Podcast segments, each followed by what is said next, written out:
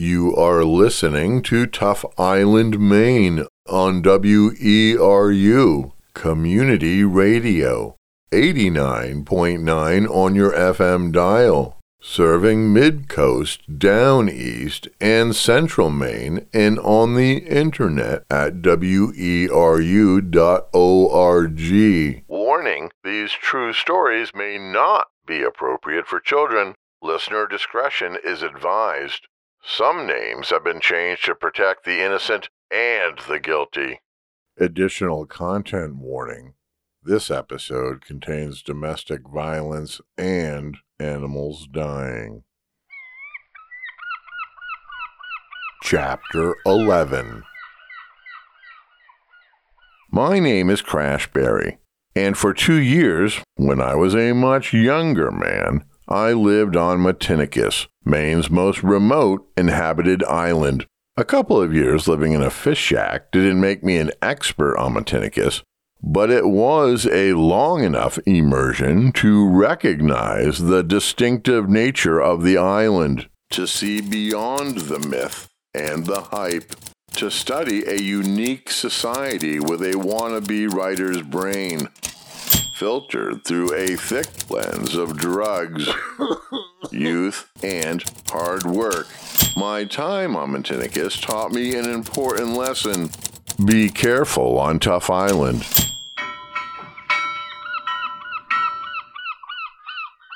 Like I mentioned in the last episode, my window in Captain Edwin's shack overlooked a deserted isle, Wheaton Island, a mere hundred yards from Edwin's wharf. Ten acres of rock and spruce, with a foursome of weather beaten structures built so ruggedly that abandonment couldn't destroy them. A flock of sick sheep called Wheaton's home and lived among the ruins of the settlement, grazing on the scrub grass above the tide line. They foraged and browsed among the vegetation that grew in pockets near the small stand of trees able to take root on the bony island.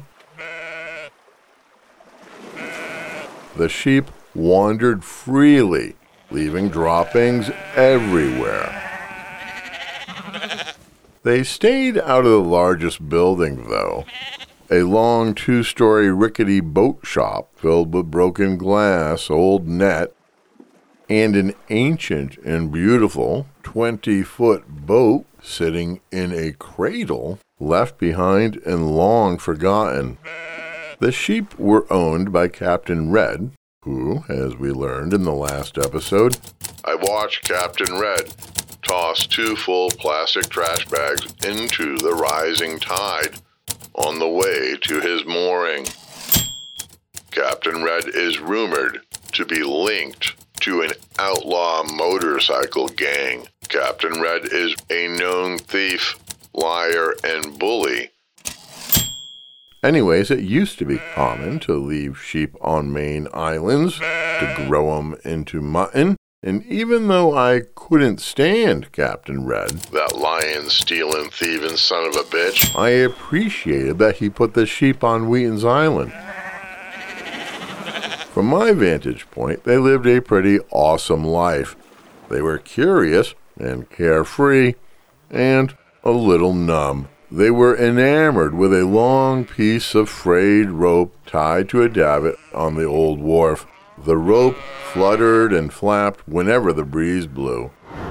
So on windy afternoons, I'd sit in front of the typewriter, ignoring my poetry, hypnotized by the sheep that were hypnotized by a wiggling piece of rope.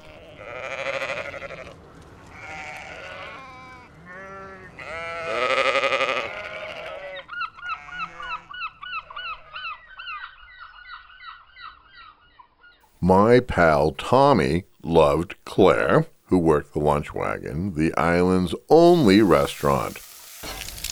Problem was, Claire was married to Captain Todd, who happened to be Tommy's captain. A complicated triangle. Tommy and Claire never consummated their romance, though, Hey Claire, how you doing? and I witnessed their playful flirtation at the lunch wagon You look nice today. all summer long. Thank you. She smiled at him and batted her eyelashes. Did you have a nice day? He blushed back. It was okay, I guess. Tommy, as a bachelor stern man, welcomed almost any sort of female attention. Do you want cheese on that? They'd stare longingly at each other while Claire's three year old son, a blonde hellion with a bowl cut, slurped on the lunch wagon's ketchup bottle like it was his mother's teat. To be blunt, the lunch wagon was disgusting. An ice cream truck in a former life.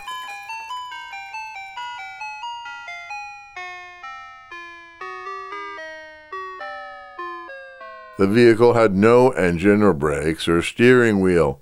Every surface in the lunch wagon was coated with thick grease and grime. Claire worked the grill, griddle, and small deep fat fryer from 11 a.m. until 1 p.m. Then she'd reopen around 5 to serve supper, staying until she'd fed everyone who was hungry. Burgers were 2 bucks, dogs, fries, and ice cold sodas were a dollar. No captain would eat there because they had wives at home to feed them. I never ate the meat from the lunch wagon, but occasionally, after a long day of hauling traps, I'd order the french fries. Yeah, why don't you give me uh, two orders of fries? The other fellows mowed down multiple sliders before we all headed to Benny and Paul's fish house for an herbal happy hour.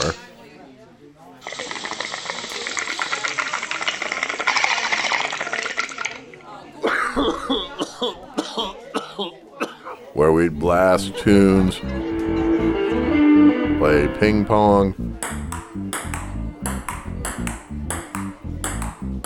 Yeah, man. and smoked tons of weed. Although we were a band of merry jokesters, nobody ever teased Tommy about Claire. Maybe because we realized their flirting was something different, dangerous, and sad. So the topic was off limits. Tommy was a nice dude, a shaggy 20 year old stoner from Portland, and everyone hated Captain Todd. Even his wife hated him.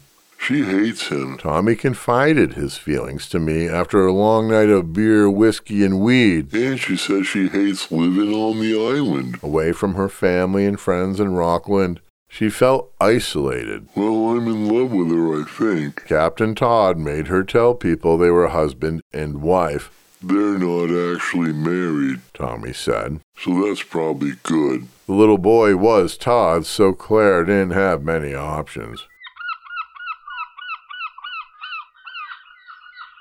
Captain Todd was a know it all loudmouth who barely knew his stem from his stern.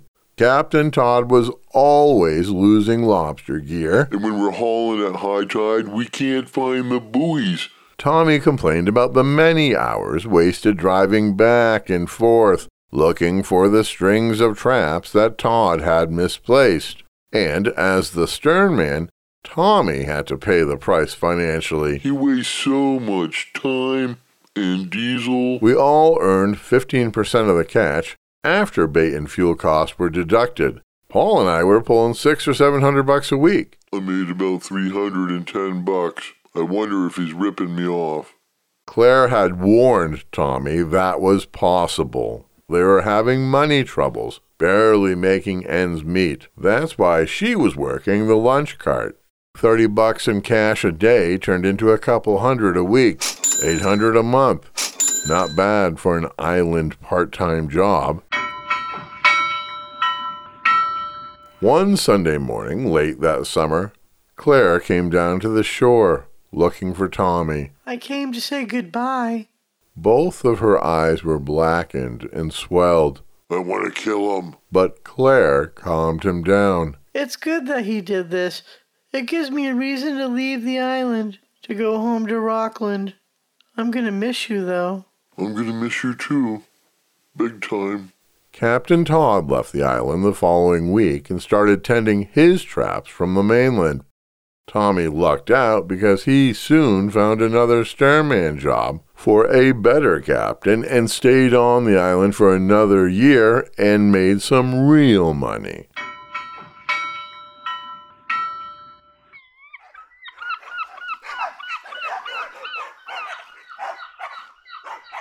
The sheep had been attacked by a pack of Matinicus dogs that crossed the gut at low water to invade Wheaton's Island. After a long day of hauling traps, Captain Edwin and I were coming ashore from the mooring and heard a bleating wail of distress from Wheaton. I dropped Captain Edwin off at the ladder, then rowed the skiff across and landed on the island's stony beach.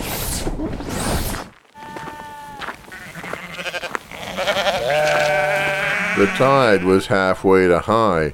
The wind was whispering from the southeast. And a sheep was screaming. I followed the cries toward the island's southern tip, where there's a series of rock shelves and crevasses. And that's where I found her. The sheep's hind legs were jammed in a crack between two ledges.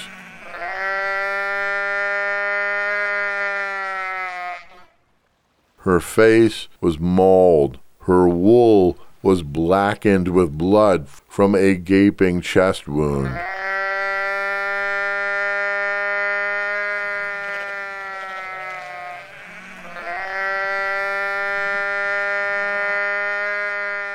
Her front legs dangled at an impossible angle. I bent and wedged my hands beneath the bleating sheep's shoulders. I tugged and tugged, but the ledge would not let go.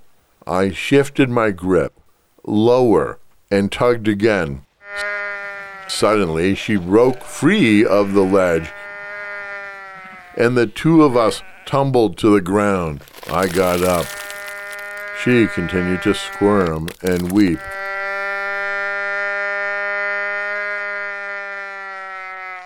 She needed to be put out of her misery. What could I do? One option was to row back to Matinicus and find a gun to borrow, or grab a sharp knife from my shack, and then what? Slash her throat? I bent over again to pick her up and slung her over my shoulder. She was much lighter than I expected more wool than meat.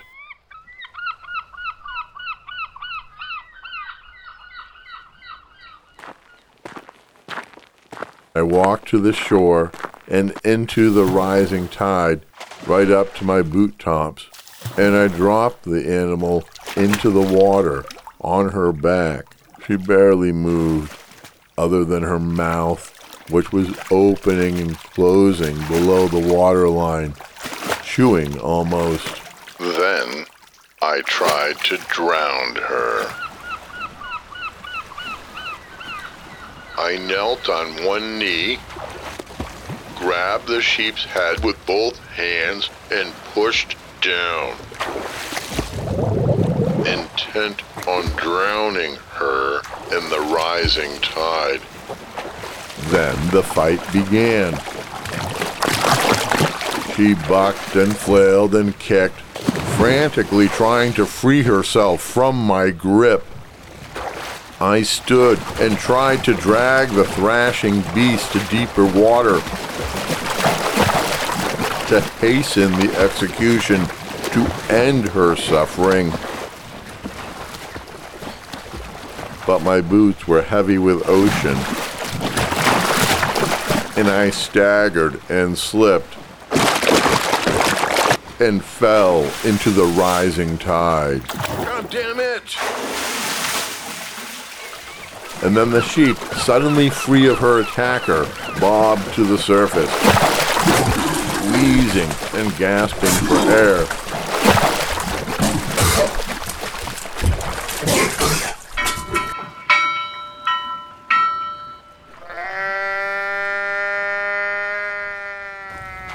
I was soaked chest to toe, I grabbed and dragged the sheep closer to the shore. I was standing above her in a couple of feet of water, and I lifted my right boot, still heavy with ocean, and placed it on her skull.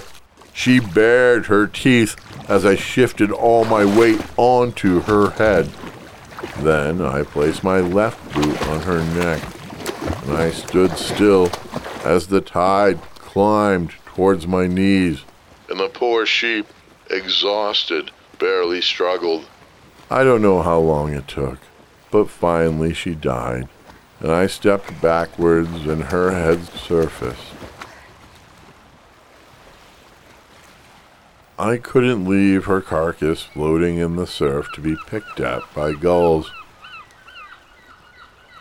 And now that the Matinicus dogs knew cornered prey lived on Wheatons, they'd be back for more now that they've had a taste of blood.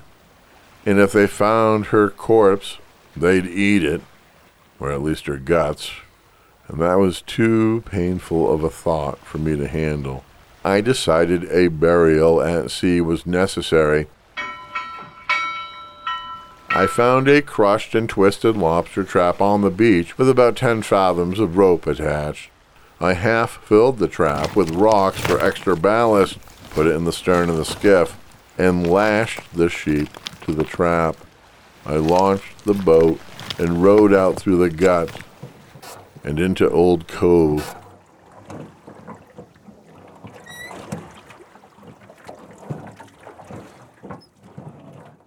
Rowing wasn't easy against the tide and with the extra load of rocks and sheep. But I pulled and pulled and pulled until I was several hundred yards off the shore.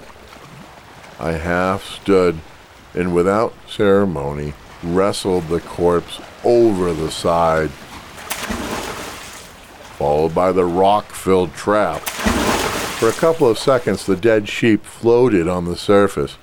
A lone eye staring at me. Then the rocks took over. I cried as the trap sank, pulling the sheep into the deep, into the deep, into the deep, into the deep, the deep, into the deep. Into the deep.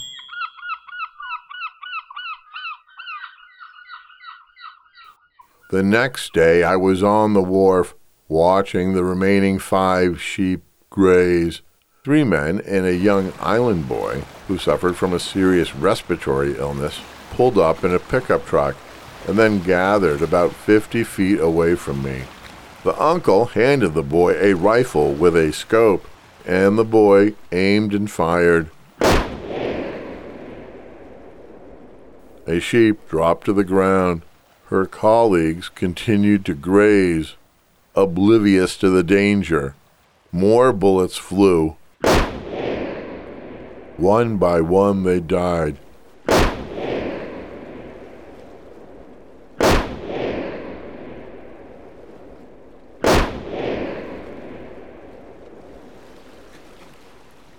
And when the shooting was over and all the sheep were dead, one of the fellows yelled to me, Martin!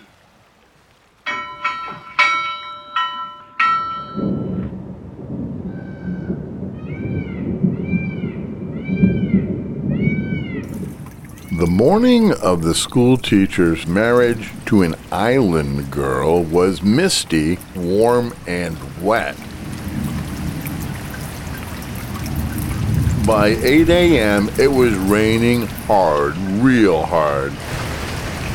Around 9 a.m., the wind came up and blew the fog away, but the rain and rough seas lingered.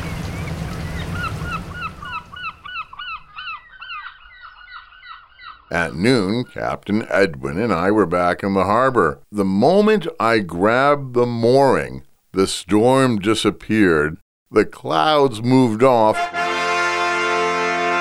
and the sun came out shining.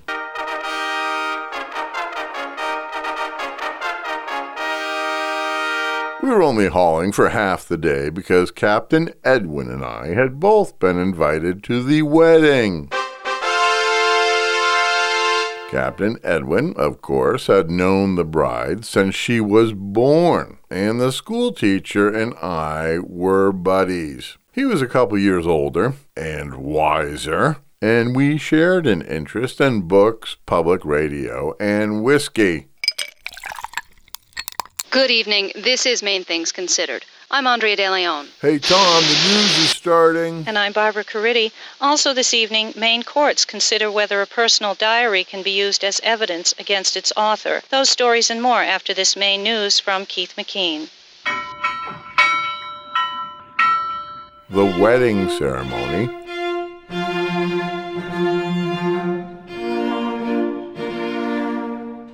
short and sweet and traditional, was held in the island's lone church. The only surprise was the appearance of this freshly shorn dude, pink cheeked and sheepish, who escorted the bride's mom to her church pew. The stranger seemed familiar, but I could not recall meeting him.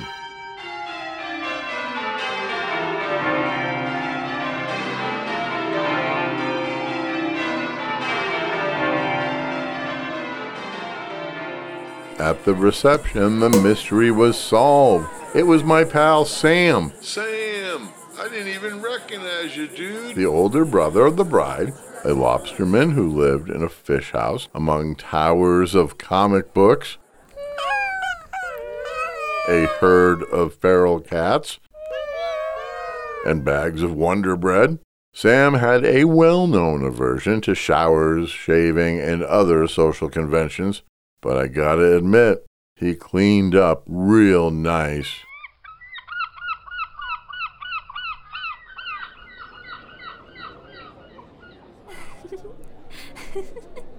The reception was a fine outdoor feast on the west side of the island, held under the bluest of blue skies. Captain Edwin and I showed up wearing identical dark blue suits, white shirts, and matching red pattern neckties. Where'd you get your suit, Edwin? A social faux pas that amused the other lobstermen. Wyatt Coffin's men's and boys' clothing, of course. 389 Main Street, Rockland. Where else would a man buy himself a sharp outfit like this? Liked it so much I got one for my stern man, too.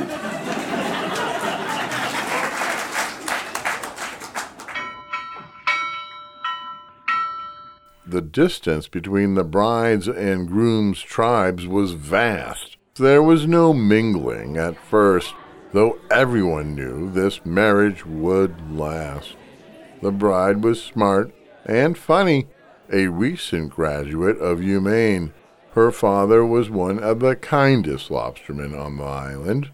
Her mother was a gentle, talented painter of sea and landscapes. Her family was genuine and generous, one of the rare families not involved in any island feud. The schoolteacher was smart and great with kids. He was the scion of a literary family. Both his parents were respected editors and writers for national publications. His older brother was attracting acclaim for his nonfiction environmental and nature books. Several guests were also movers and shakers in the New York and Boston literati scenes.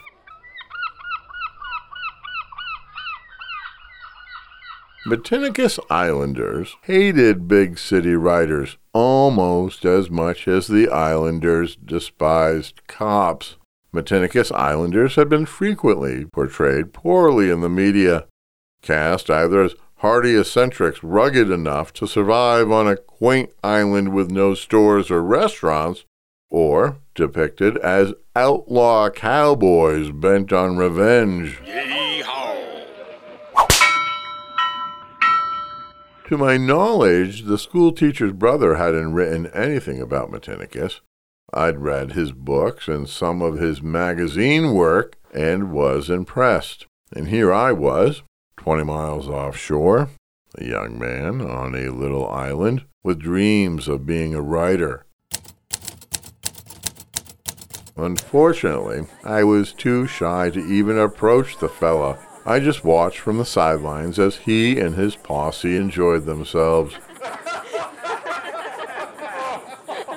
As the beautiful afternoon turned into a cloudless night, everyone headed to the schoolhouse and the music began. Two brave couples hit the dance floor and broke the ice. Their enthusiasm spread and others joined them. Eventually, even the wallflowers start to swing and sway. Soon the whole school was moving and grooving. It was a sight to behold. There, in the middle of this remote island, You're dancing to the music of the hottest DJ around. city slickers dance with stern men. Geniuses dance with idiots. Enemies drank together and laughed. Everyone was high one way or the other. Hey, anybody want to get high? Uh, yeah, that sounds like a very good idea. I went outside with some of the big city visitors to smoke them up and show them what the sky, untainted by light pollution, really looked like. That's some good marijuana. I agree. The dance lasted late, especially for islanders used to rising before dawn.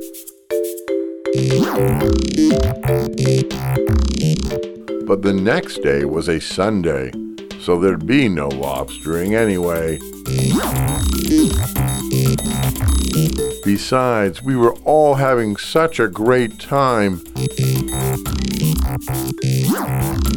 No one wanted the party to end. Wanted the party to end. Wanted the party to end. Wanted the party to end. Wanted the party to end. Wanted the party to end. Wanted the party to end. Wanted the party to end.